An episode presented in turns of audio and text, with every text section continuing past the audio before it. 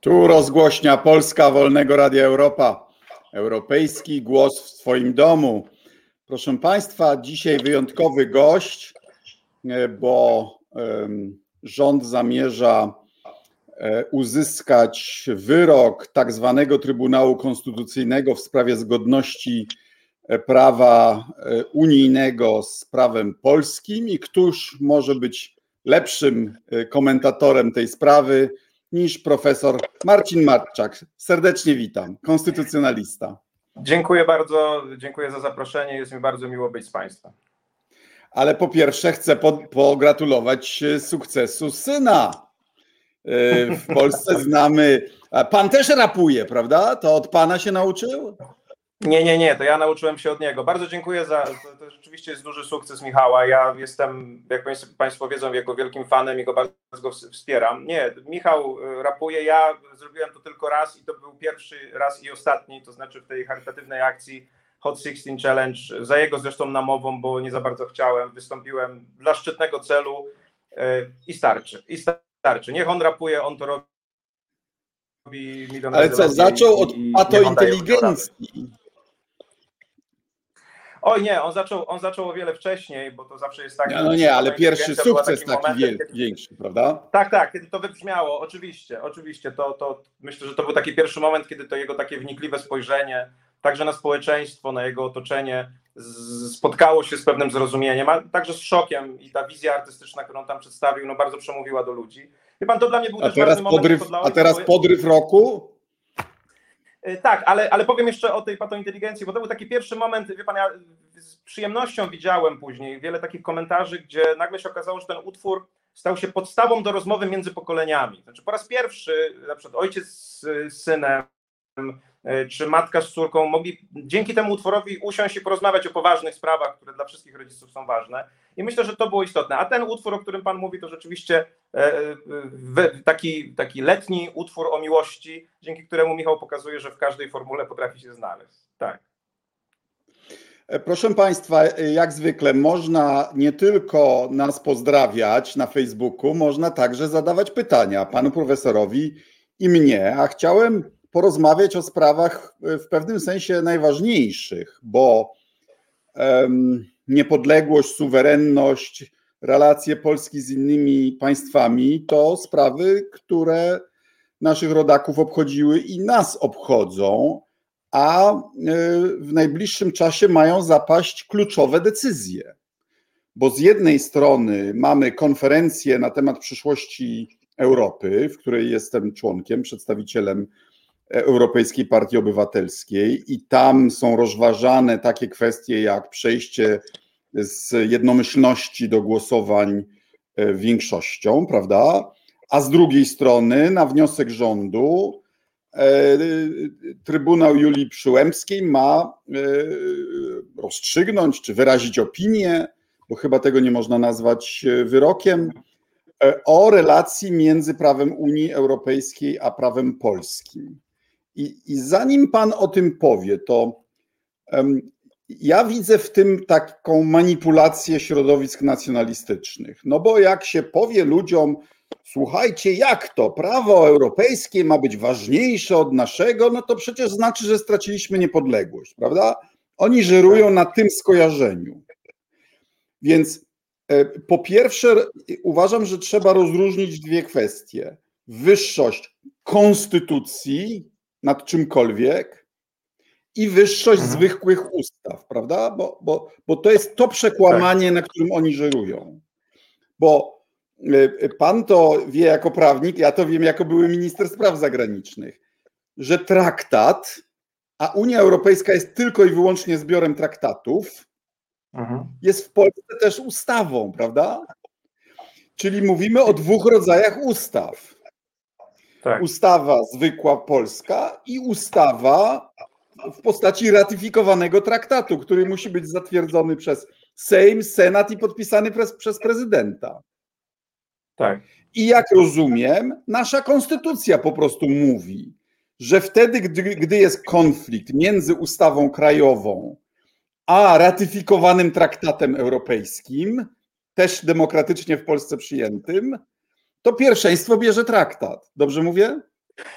Tak, mówi pan bardzo dobrze i bardzo dobrze też zwraca pan uwagę na to, że to jest manipulacja, to z czym mamy do czynienia. Te rzeczy, o których pan przed chwilą powiedział, to są rzeczy, których my uczymy studentów prawa na pierwszym roku. To jest tak zwana hierarchia systemu prawa i ona jest oczywiście absolutnie jasna. Na samym szczycie naszego systemu prawa stoi konstytucja. Mówi o tym wprost artykuł 8 tej konstytucji. Później jest prawo międzynarodowe, później są nasze polskie ustawy, czyli prawo międzynarodowe i prawo unijne jest pod konstytucją, a nad innymi ustawami. I każdy sąd w Polsce, każdy prawnik, jeżeli widzi sprzeczność pomiędzy ustawą polską a prawem międzynarodowym, w tym traktatami europejskimi, musi stosować prawo europejskie. Na czym więc polega manipulacja tak naprawdę? Manipulacja polega tutaj na takim oto odwróceniu kota ogonem, na geście politycznym, bo rzeczywiście tak jak pan mówi, to, że konstytucja jest najważniejsza, po pierwsze jest w niej wprost stwierdzone, no, więc ktoś może zapytać, po co pytać? Jeżeli nie wiadomo, o co chodzi, to w polityce chodzi o zysk polityczny, tak jak w życiu chodzi o pieniądze. Chodzi o to, żeby przewrócić ludziom w głowach i zagrać na tej nucie nacjonalistycznej. Ja się absolutnie z tym zgadzam. Po pierwsze, konstytucja wprost mówi, że ona jest najważniejsza. Po drugie, nasz Trybunał Konstytucyjny, jak jeszcze był całkowicie niezależny, wielokrotnie przecież oceniał zgodność traktatów z polską konstytucją i stwierdził, że nie ma żadnej sprzeczności pomiędzy konstytucją a tymi wartościami europejskimi. Ja zawsze mówię, że ta sprzeczność nagle powstała w roku 2015, wtedy, kiedy do władzy doszła partia, która ma swoją wykrzywioną wizję naszej konstytucji. Nasza konstytucja jest zgodna z prawem unijnym, prawo unijne jest zgodne z naszą konstytucją, to tylko wykrzywiony obraz polskiej konstytucji jest sprzeczny z prawem unijnym. Więc przypomnijmy, że gdyby nasza konstytucja była niekompatybilna z systemem europejskim, to byśmy do Unii nie weszli. To po pierwsze, a po drugie chcę tylko zwrócić uwagę, że był taki moment, kiedy pojawiła się punktowa niezgodność pomiędzy prawem unijnym a polską konstytucją. Chodzi tutaj o tak zwany europejski nakaz aresztowania, który jest po prostu ekstradycją, tak? Nasza konstytucja mówiła, że nie wolno...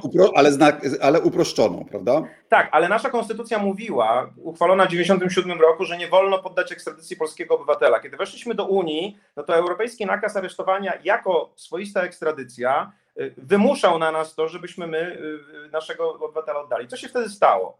Trybunał wprost stwierdził, że konstytucja jest ważniejsza niż ten przepis prawa unijnego i Polska, jeżeli chce doprowadzić do zgodności, to musi zmienić konstytucję. I to zrobiliśmy. Tak? Zmieniliśmy naszą konstytucję właśnie po to, żeby szukać tej spójności. Wiem, przez cały ten czas od roku 2004 myśmy szukali spójności z Europą. Od 2015 zaczęliśmy szukać problemów. Ja, jak pan wie pewnie, ja staram się te złożone kwestie prawne przedstawiać w formule metafor prostych i sobie to wyobrażam w taki sposób, wie pan, jak ludzie biorą ślub, zawierają ten prawniczy związek, ale nie tylko prawniczy, bo emocjonalny, to zakładamy, że między nimi jest jakaś zgodność aksjologiczna, że wyznają te same wartości. I teraz jeżeli w trakcie tego małżeństwa nagle jedno z nich mówi, hej, ja bym chciał, żeby sąd rozstrzygnął, że jednak moje wartości są ważniejsze niż twoje, to nie jest dobry sygnał. Nie? To jest droga do rozwodu i dlatego ludzie, którzy mówią, że takie ruchy mogą sygnalizować jakiś taki prawniczy polexit, mają rację, dlatego że jeżeli przez tyle lat była spójność pomiędzy tym systemem, jednym i drugim, a teraz nagle ktoś na siłę, wykorzystując do tego przejęty sąd konstytucyjny, chce mówić, moje jest ważniejsze niż to europejskie, to ten ktoś nie ma dobrych zamiarów. W związku z tym... Wspomniał pan o europejskim nakazie aresztowania, bo wydaje mi się, że on każdemu człowiekowi dobrej woli w najbardziej obrazowy sposób tłumaczy, dlaczego praworządność w każdym kraju unijnym jest sprawą każdego innego państwa unijnego. Mianowicie, wtedy gdy przekazujemy polskiego obywatela, dajmy na to Francji, to ufamy, że francuskie sądy osądzą go sprawiedliwie. I tak samo Francja ufa Polsce, że jeżeli w Polsce Francuz popełniłby przestępstwo, to przekazuje go do Polski celem osądzenia, bo ufa, że polski sąd też zrobi to uczciwie, sprawiedliwie. I teraz jak w państwach członkowskich nagle sądy byłyby upartyjnione albo niezawisłe, to upada ten podstawowy warunek, czyli to zaufanie do siebie nawzajem instytucji unijnych. I to samo się stosuje do najprostszych rzeczy. jednolity rynek jest możliwy tylko dlatego, że Niemiec, Francuz, Hiszpan kupi w swoim supermarkecie polskie mięso czy jakikolwiek inny produkt, bo ufa, że stempel polskiego weterynarza czy jakiego innego inspektora jakości jest tak samo ważny jak ich, prawda?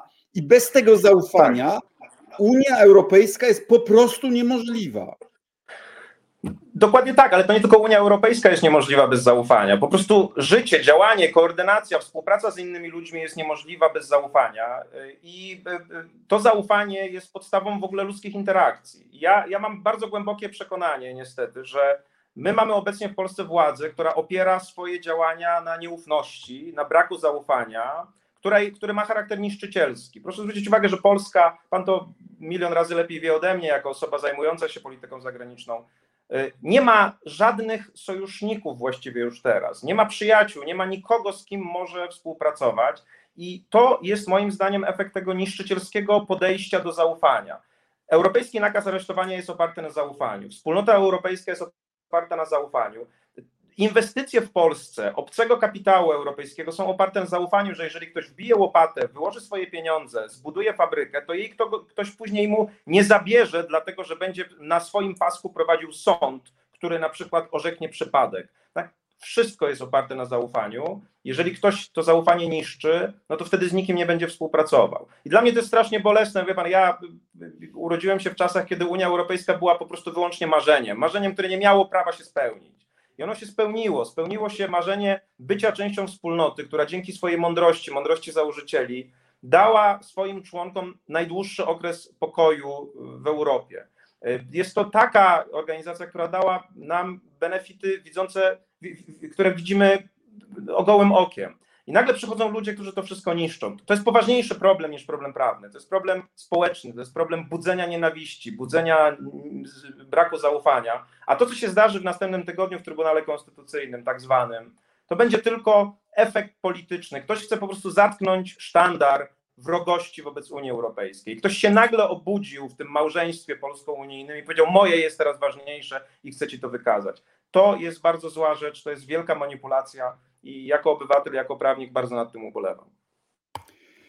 Trybunały konstytucyjne już uznają, że nie dano obywatelom czy firmom uczciwego procesu ze względu na udział w składach orzekających sędziów dublerów, tak, czy sędziów powołanych w niewłaściwy sposób. Jako nieprawnik zapytam, czy to czasami nie prowadzi do kompletnego chaosu prawnego i do tego, że obywatel nie ma już pewności, czy wyrok jest wyrokiem i czy może na nim w ogóle cokolwiek budować? Ma pan absolutną rację. To jest rzecz, którą my prawnicy podnosimy bardzo, bardzo mocno. W ogóle sama idea sądu jako instytucji, która ma ostatecznie rozstrzygnąć konflikty między ludźmi, jest tak stara i tak potrzebna, dlatego że bez rozstrzygnięcia konfliktu raz na zawsze my nie możemy ze sobą współpracować.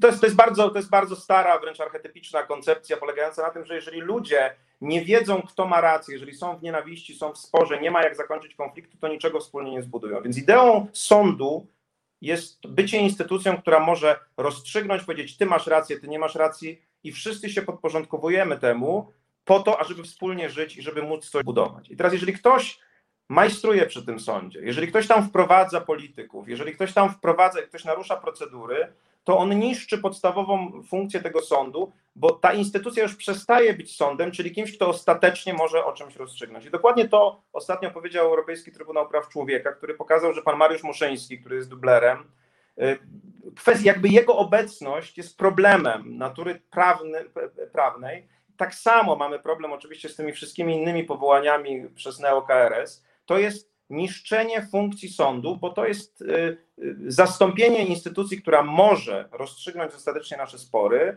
instytucją, która daje panu świstek papieru na którym niczego pan nie może zbudować. Ani pan dalej nie może prowadzić biznesu, bo może za rok albo za półtora roku ktoś to zakwestionuje.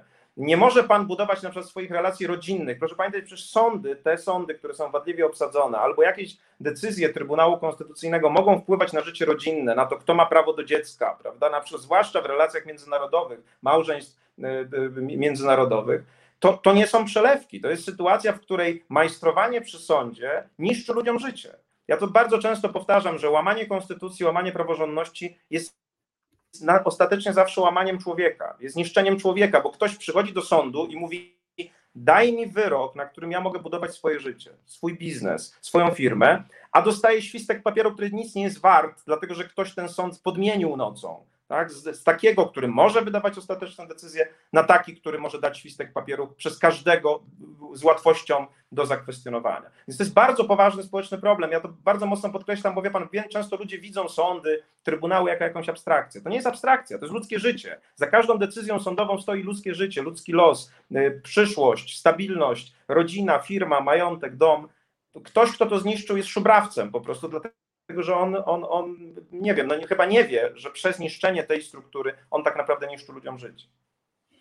Pan w jednym z wywiadów powiedział coś trochę zabawnego, ale w konsekwencjach to zabawne nie jest, że mianowicie rządząca partia próbuje nas przekonać, że sędziowie to są tak naprawdę politycy, a sędziami orzekającymi o tym, kto jest winien, a kto jest niewinny, są politycy i już mamy takie przypadki, że Kaczyński mówi, a nie, ten to niewinny, mimo że zapadł wyrok. Tak. A odarto was już jako środowisko z takiego domniemania bezstronności, bo wie pan, ja mieszkając w Wielkiej Brytanii zawsze się dziwowałem, pewnie nie jeden, że oni w tych perukach. Tak. Ale miałem znajomych Brytyjczyków, którzy mi tłumaczyli, wiesz, to ma swój sens, bo to chodzi o to, żeby ten sędzia był taki troszeczkę nie z tego świata, żeby on wobec ludzi uosabiał sprawiedliwość, a nie opinię pojedynczego gościa. Tak. I atakując sędziów i rozpisując się o tym, który ma jakiś życiorys, prawda, kto z...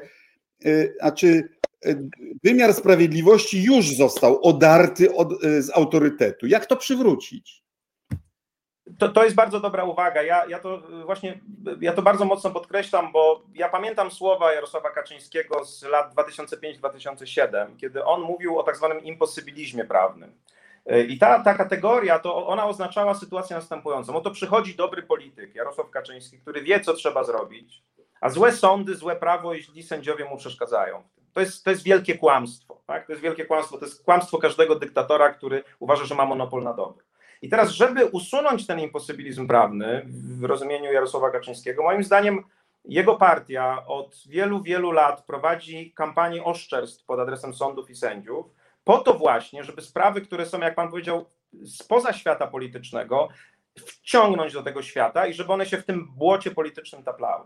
Kiedyś jeden z sędziów Sądu Najwyższego Stanów Zjednoczonych powiedział, że my po to właśnie umiejscowiamy pewne wartości w konstytucji, takie jak godność człowieka, wolność, proporcjonalność działania państwa, także niezależność sądownictwa i podział władzy, żeby je wyciągnąć z dyskursu politycznego i żeby one były ponad nim. Nie będziemy dyskutowali godności, tak? Nie będziemy dyskutowali na temat potrzeby wolności czy niezależności sądownictwa. Już zdecydowaliśmy, suweren zdecydował. A Jarosław Kaczyński chce ściągnąć to z powrotem na swój poziom i na tym poziomie na nowo to zdefiniować. To on i jego koledzy chcą definiować, co jest godnością i kto na nią zasługuje, kto może być wolny, a kto nie może być wolny i kiedy sąd jest niezależny, a kiedy jest zależny. I tu pokazuje się to krzywe widzenie konstytucji, tak krzywe widzenie konstytucji, widzenie z perspektywy partii politycznej jest niezgodne z prawem unijnym. Jak pan obstawia, uderzenie w sądownictwo... Dokończę tylko. To uderzenie w sądownictwo jest przemyślanym atakiem, który ma dać politykom monopol na rozstrzyganie naszych spraw.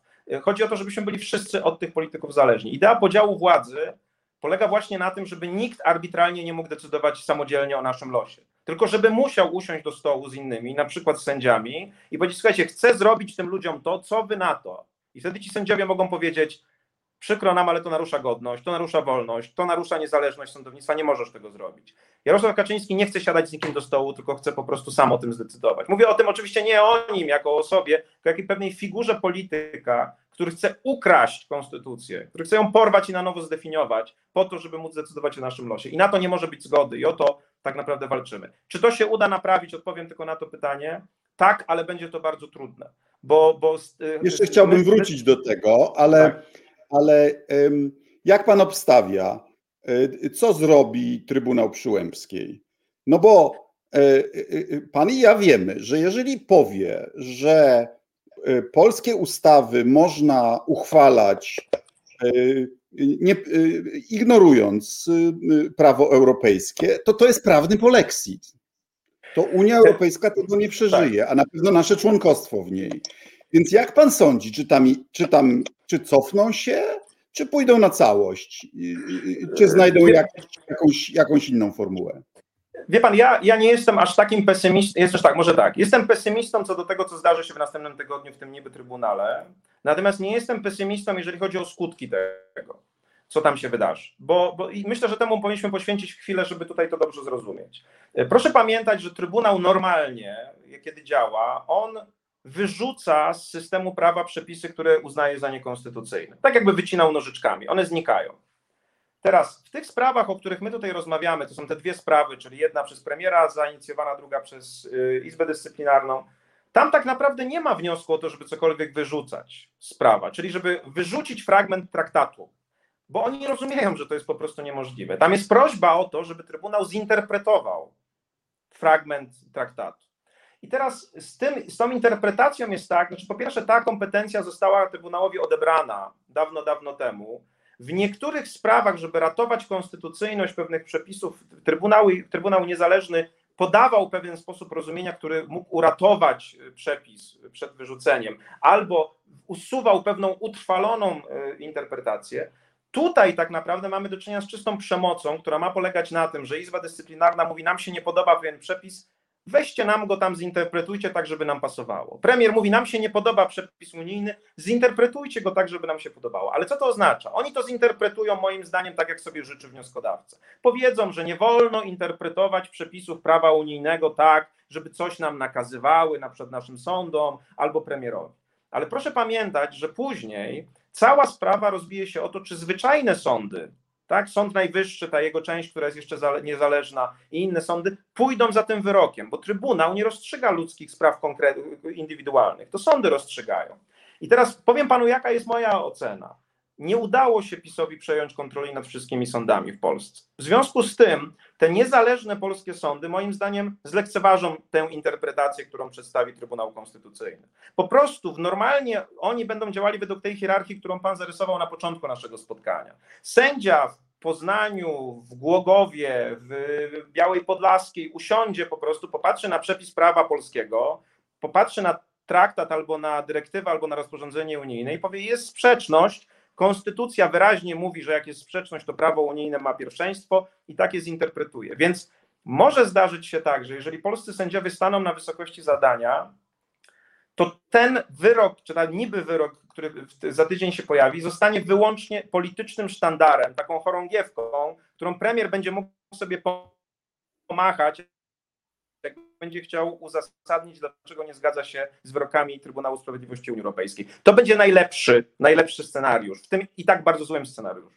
Oczywiście może też zdarzyć się tak, że za rok, dwa, trzy wszystkie polskie sądy zostaną przejęte przez PiS, wszyscy sędziowie będą lojalni wobec PiS-u i oni będą realizowali ten niby wyrok i to będzie oznaczało polexit. To dla nas oznacza, że ta walka o to, żeby Polska była w Unii, ciągle trwa i jest bezpośrednio zależna od praworządności i bezpośrednio zależna od tego, ile sądów w Polsce będzie niezależnych. To jest dla nas tak naprawdę sygnał, że ta walka, którą toczymy od 6 lat, być może tak naprawdę zaczyna się na nowo, dopiero żeby te sądy ochronić i umożliwić im działanie zgodnie z konstytucją, a nie zgodnie z wykrzywionym obrazem konstytucji, który jest w głowach Prawa i Sprawiedliwości i który na ich polecenie niby Trybunał będzie prezentował za tydzień w niby wyroku. Pan mówi, że PiS-owi nie udało się jeszcze przejąć sądów i faktycznie czasami jeszcze są wyroki niepomyśli władzy, ale co pan powie na taką obawę obywatela, że żeby kontrolować sytuację w kraju i szczuć opozycję, czy w ogóle niezależne instytucje, nie trzeba mieć wszystkich sądów. Wystarczy mieć kilka sądów, a potem kierować te sprawy, na których władzy zależy, do tych właśnie swoich sądów. I ten proces umacniania pisowskich sądów, takich z sędziami, którzy deklarują lojalność polityczną wobec obecnej władzy, tego jest z każdym miesiącem coraz więcej, prawda? Proszę pana, ja tego nie lekceważę. No, gdybym to lekceważył, to nie robiłbym tego wszystkiego, co do tej pory robiłem w tej sprawie. To jest oczywiście śmiertelnie groźne.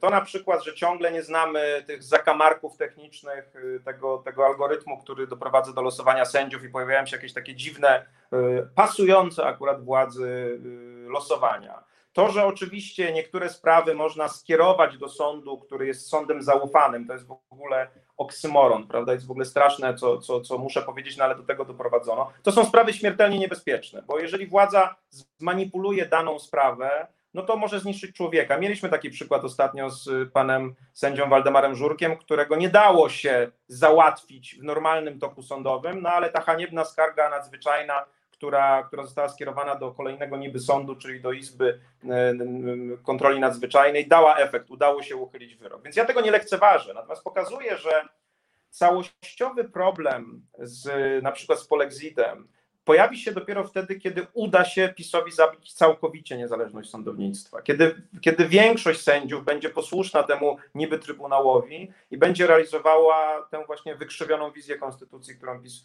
proponuje, w którym wszystko, co jest polskie, jest nieeuropejskie albo jest sprzeczne z tym, co jest europejskie. I dlatego o to trzeba walczyć, więc ja się tego obawiam. Z wielką przykrością obserwuję te sytuacje, takich właśnie sytuacji jak sędziego Żurka, gdzie ewidentnie to jest sprawa wykorzystania swojego sądu, żeby uderzyć w człowieka.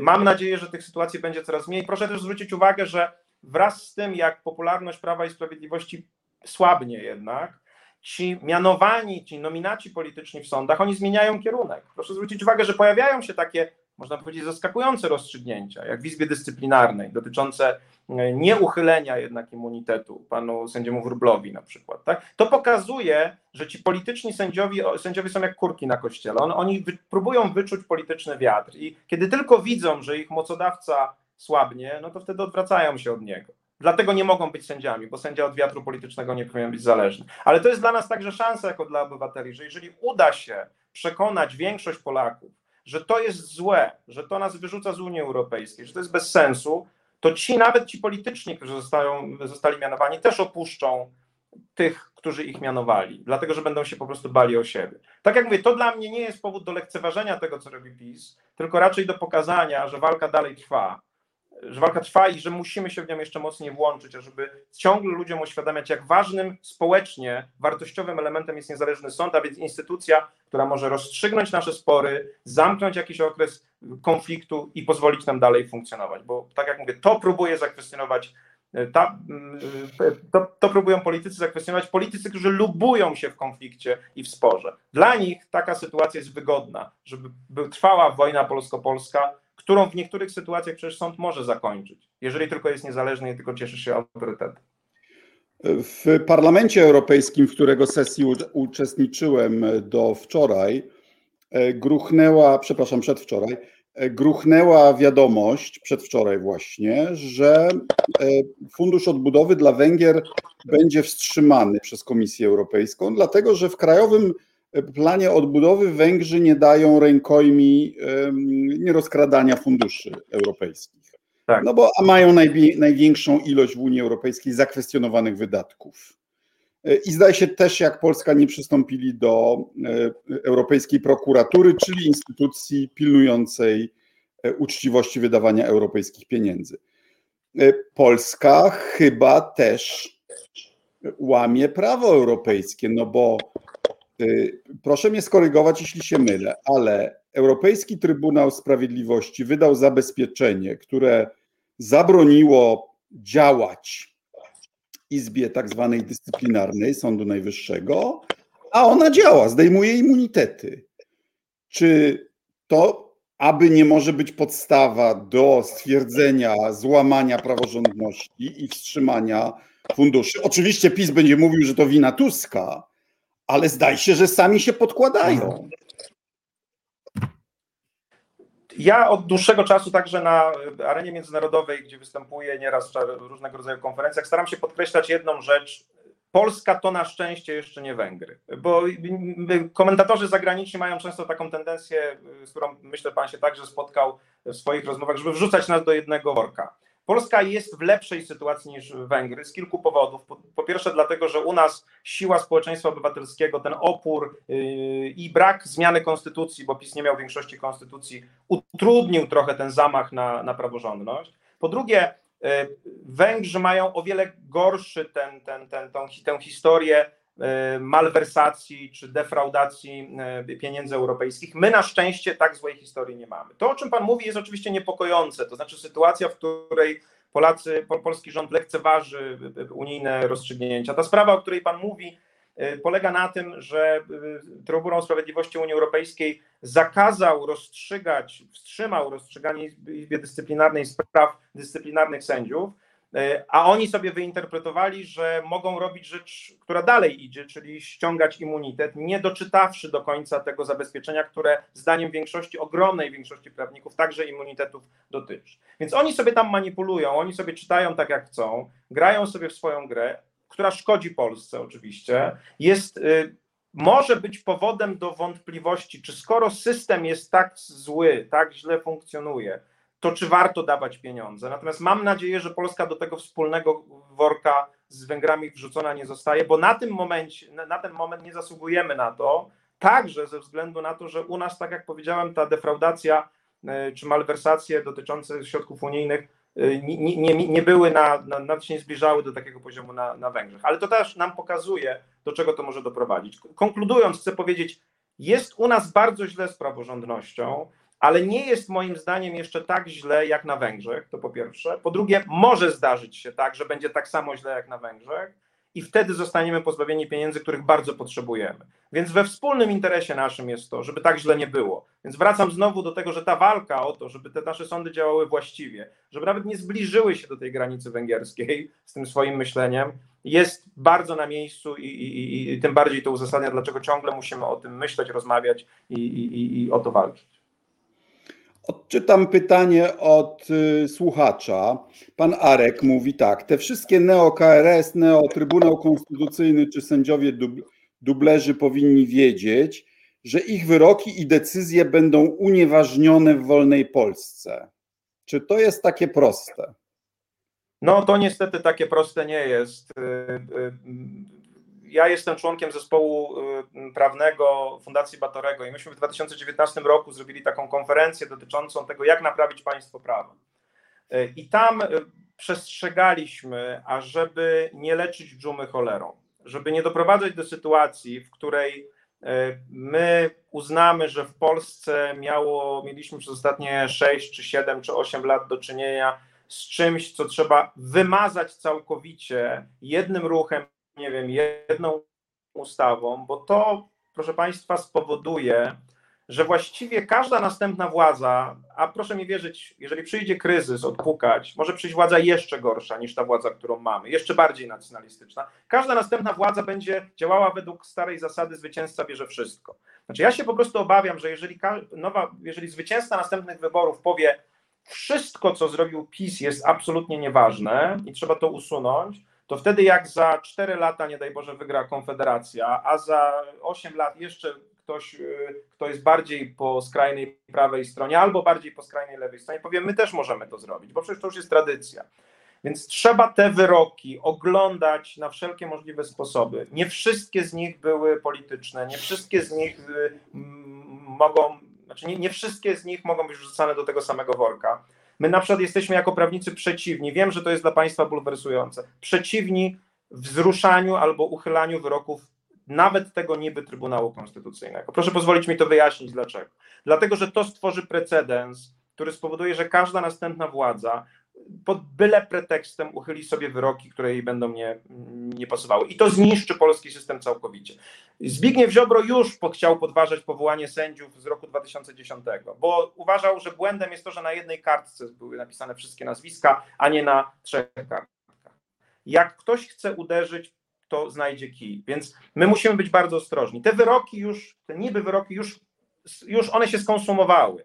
Ich nawet symboliczne uchylenie w tym momencie niczego nie zmieni. My musimy rozumieć, że prawo opiera się na takim myśleniu precedensowym. Jeżeli coś się wcześniej zdarzyło, na przykład ktoś uchylił... Ja rozumiem, jesteście de facto konserwatystami, prawda, w tym sensie przeszłości.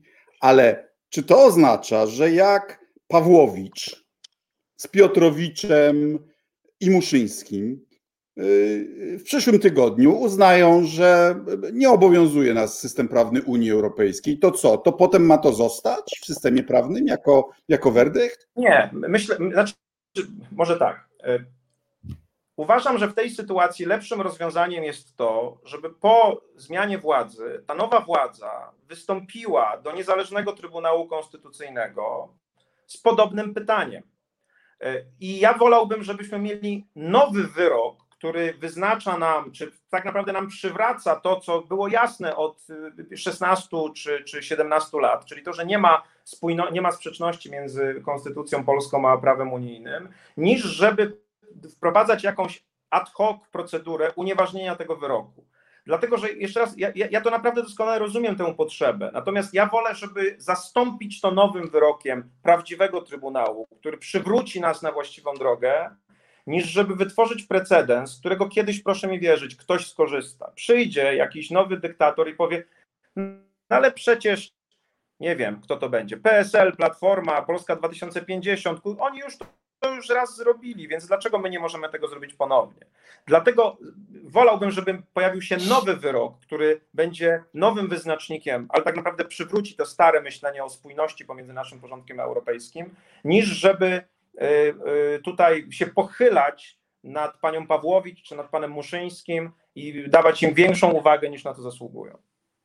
Mhm. Przy okazji jeszcze niską stabilność polskiego systemu.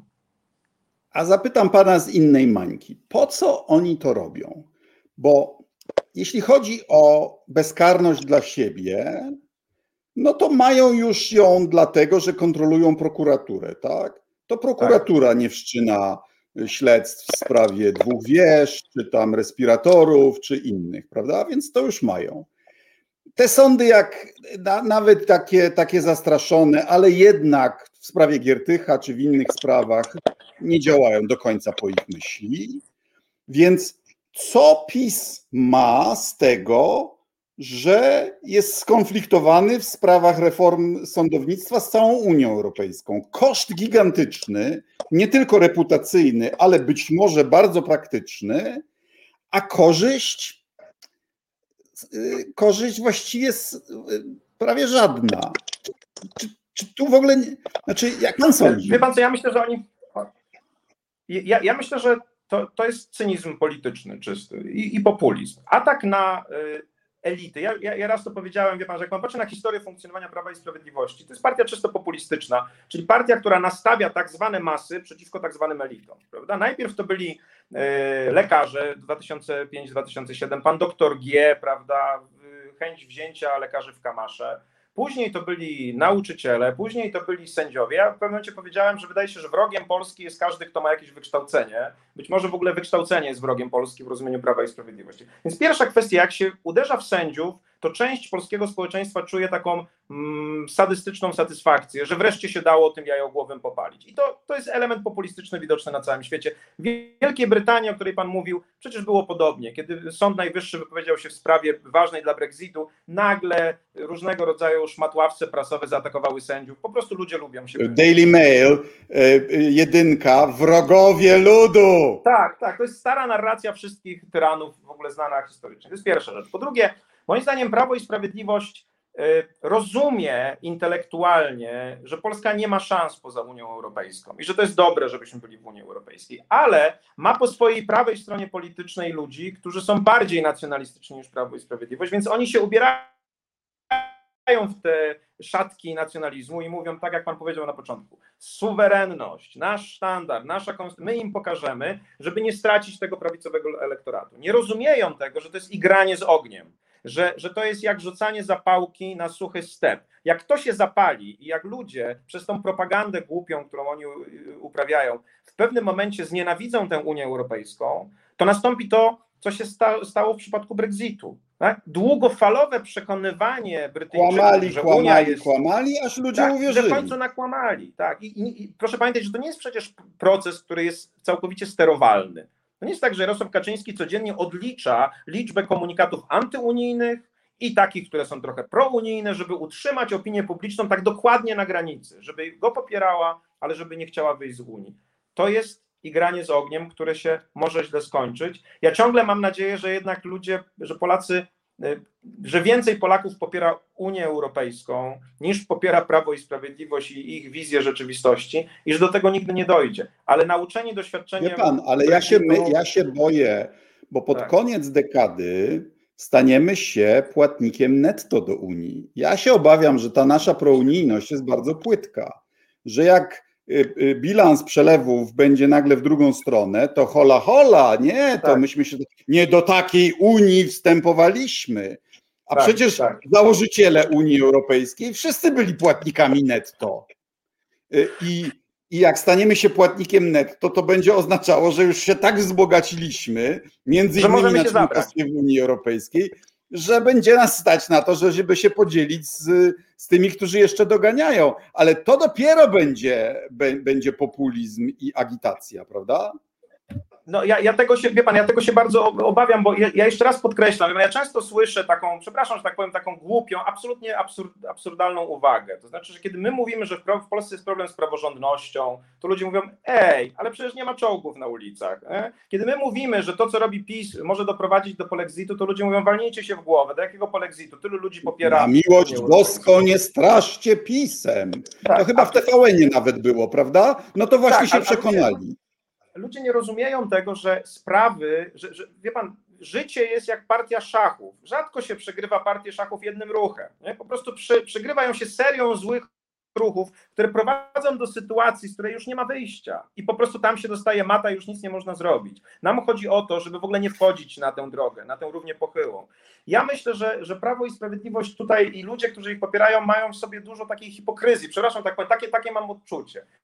Mówią dużo o honorze, o tym, że trzeba, może musi być solidarność między ludźmi. Natomiast właśnie wtedy, kiedy Polska skończy bycie tym beneficjentem solidarności, tak, tego, że udało nam się dzięki tej Unii Europejskiej wyjść z tego dna, w którym byliśmy, poprawić jakość życia, kiedy będzie trzeba jakby stanąć na jakby w tym honorze i w tej solidarności, żeby pomóc innym, no to wtedy to wszystko zaowocuje, o czym pan mówi, tak? I wtedy będziemy w sytuacji, w której tych wartości będzie trzeba bronić. Natomiast jeżeli pozwolimy na tę propagandę, jeżeli pozwolimy na to wszystko, to już nie będzie czego bronić, bo już będziemy w sytuacji, w której będzie można tylko przewrócić króla i się poddać. Załóżmy, że będą uczciwe wybory, załóżmy, że PiS spokojowo odda władzę, załóżmy, że opozycja wygrywa i dajmy na to premier Tusk dzwoni do profesora Marczaka i pyta: panie profesorze, jakie pierwsze 3 decyzje albo chociaż pierwszą, najważniejszą decyzję powinienem podjąć, żeby uzdrowić wymiar sprawiedliwości?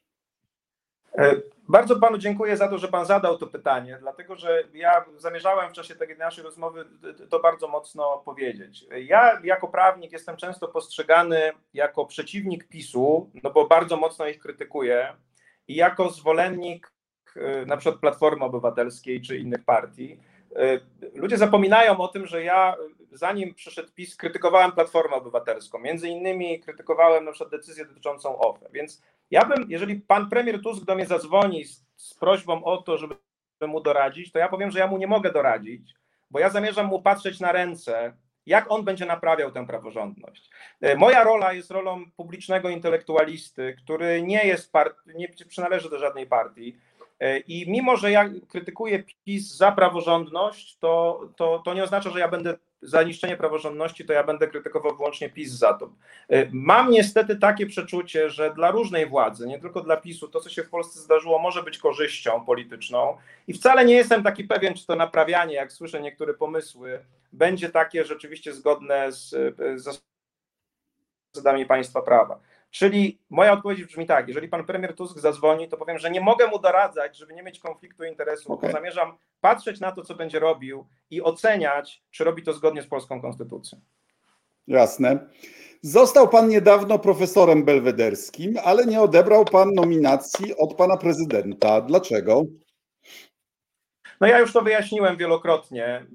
Po pierwsze podziękowałem panu prezydentowi, że nie zrobił z mojej nominacji sprawy politycznej, bo niestety takie sprawy w Polsce mają miejsce. Ciągle powtarzam, że pan profesor Bilewicz, na przykład wybitny, absolutnie wybitny polski naukowiec, czeka o wiele, wiele dłużej na tę nominację od prezydenta. Uważam, że jest to arbitralność władzy i coś, przed czym właśnie praworządność nas powinna chronić.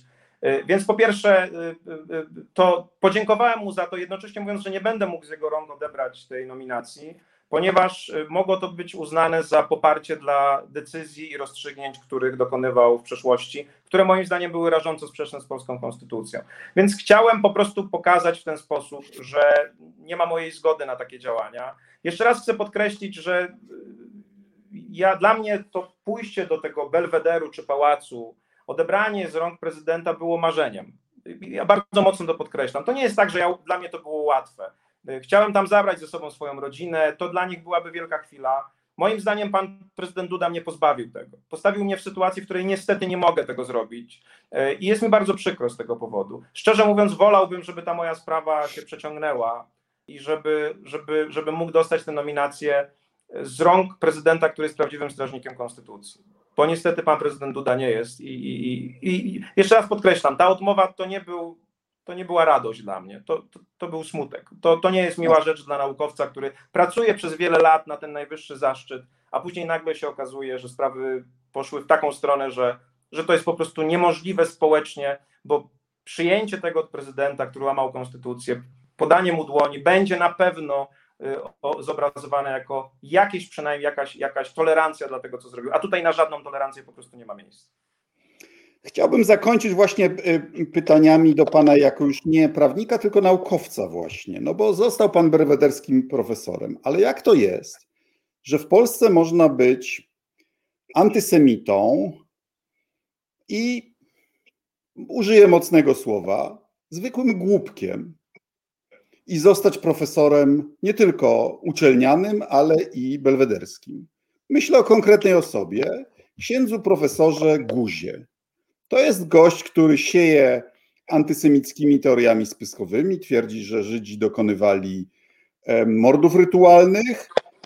To jest ktoś, kto mówi, że zamachów 11 września nie było, że to mistyfikacja.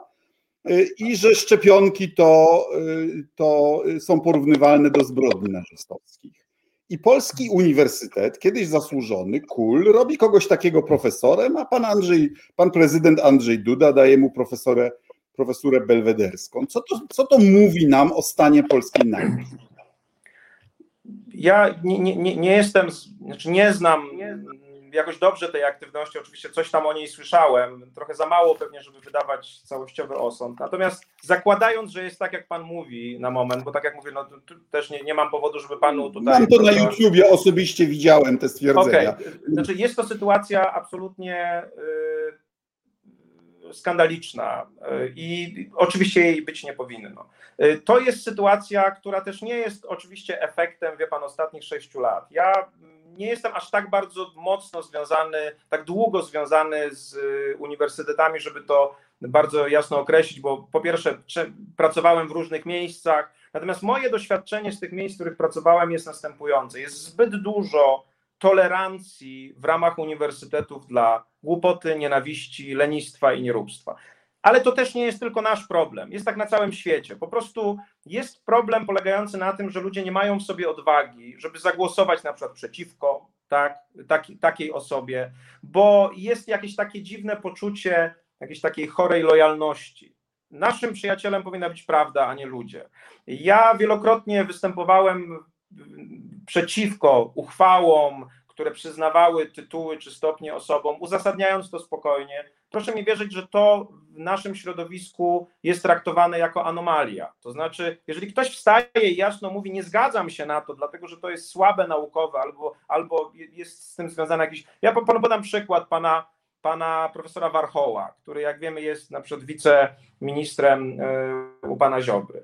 Kiedy u nas była podejmowana sprawa habilitacji pana Marcina Warchoła, ja wstałem na Radzie Wydziału z prośbą, ażeby wziąć pod uwagę kryterium ustawowe. Kryterium ustawowym oceny habilitacji jest m.in. działalność popularyzatorska. To, co człowiek mówi publicznie, to, do czego przekonuje. Kiedy się posłucha pana Marcina Warchoła publicznie, on wypowiada kwestie, których się nie da pogodzić z wiedzą prawniczą, dotyczące konstytucji, prawa międzynarodowego, Unii. I mimo to, że jest takie kryterium ustawowe, które mogłoby to wziąć pod uwagę, oczywiście nikt tego pod uwagę nie wziął. Ta procedura skończyła się bez żadnego problemu. I to jest zupełnie inny kaliber sprawy niż ten, o którym pan mówi, dlatego że przy wszelkich różnicach pomiędzy mną a panem Marcinem Warchołem to jest dobry prawnik, to jest mądry człowiek, to jest dobry, to jest inteligentny facet, który no po prostu dokonuje złych wyborów, moim zdaniem, ludzkich. Więc to nie chodzi mi o, ale na przykład ta sytuacja, w której nie patrzy się na to, co ludzie mówią publicznie, tak, jak popularyzują naukę, mimo że jest to jedno z kryteriów, które się rozpatruje przy sprawie habilitacyjnej, pokazuje, że coś jest nie tak. Podkreślam to tylko, nie chcę, żeby moje słowa zostały uznane przez pana, na przykład przez pana ministra Czarnka jako potwierdzenie, że trzeba w ogóle to wszystko rozpędzić, bo to nie ma sensu. Moim zdaniem więcej takich problemów jest na przykład na uczelniach, które... między innymi na uczelni, którą pan wspomniał. Będzie tego jeszcze więcej, jeżeli będziemy szli w kierunku zmian, które pan minister Czarnek wprowadza. Krótko mówiąc, nie może być zgody w nas, w naszych umysłach i sercach na to, żeby takie rzeczy po prostu przechodziły, ale to wymaga odwagi obywatelskiej, takiej cywilnej odwagi, która jest w deficycie i to nie tylko na uczelniach, ale wszędzie. Jeżeli nie będziemy mieli odwagi wstać i powiedzieć, ten człowiek nie zasługuje na to, bo i podać konkretne argumenty, no to po prostu to wszystko się kiedyś tam zawali. Więc potrzebujemy tak naprawdę odwagi cywilnej. Nie, to się nie zawali. Będzie po prostu królowała byle jakość i Polska z takim poziomem nauki nigdy nie wejdzie do światowej czołówki, tylko zawsze będzie jakimś krajem peryferyjnym. Na tym problem polega, że... Tak. Znaczy nie zawali się, bo będzie gniło. Ma pan rację, będzie gniło i będzie coraz... Tak, natomiast tylko, chodzi mi o to, że w tej sprawie można wiele zrobić, tylko że jeszcze raz podkreślam, ja od wielu lat to mówię, proszę państwa, problem praworządności, problemy społeczne, one zaczynają się na innym poziomie, na poziomie psychologicznym, na poziomie wychowania naszych dzieci, na poziomie szkoły. Jeżeli mały chłopak będzie się bał wstać i zadać pytanie nauczycielowi albo powiedzieć, że nauczyciel się myli, dlatego że, nie wiem, być może zostanie za takie coś wyrzucony ze szkoły, to później ten mały chłopak, jak zostanie doktorem albo profesorem, to nie wstanie na Radzie Wydziału i nie powie tego samego w stosunku do swojego dziekana czy w stosunku do komisji habilitacyjnej. Zamoyski miał rację, takie będą Rzeczypospolite, jak naszej młodzieży chowanie, ale w sensie chowanie na człowieka, na odważnego człowieka, który jest w stanie wstać i powiedzieć, nie zgadzam się na to, to jest złe, nazwać to zło i dzięki temu pozwolić ludziom wobec niego zabrać, jakby przyjąć pewne stanowisko. Ale uważam, że macie naprawdę poważny problem, to znaczy w Polsce można... W świecie, gdzie ja się kształciłem, doktorat przyznaje się za dodanie czegoś do sumy wiedzy ludzkości o czymś. A w Polsce można dostać doktorat za byle co. Mamy w tej chwili sprawę koncesji dla TVN-u. Uprzednio, już nie pamiętam jak ona się nazywa, ale zapamiętałem tytuł doktoratu pani, która pisała skargę na TVN. Mianowicie organizacyjne formy polskiego ezoteryzmu.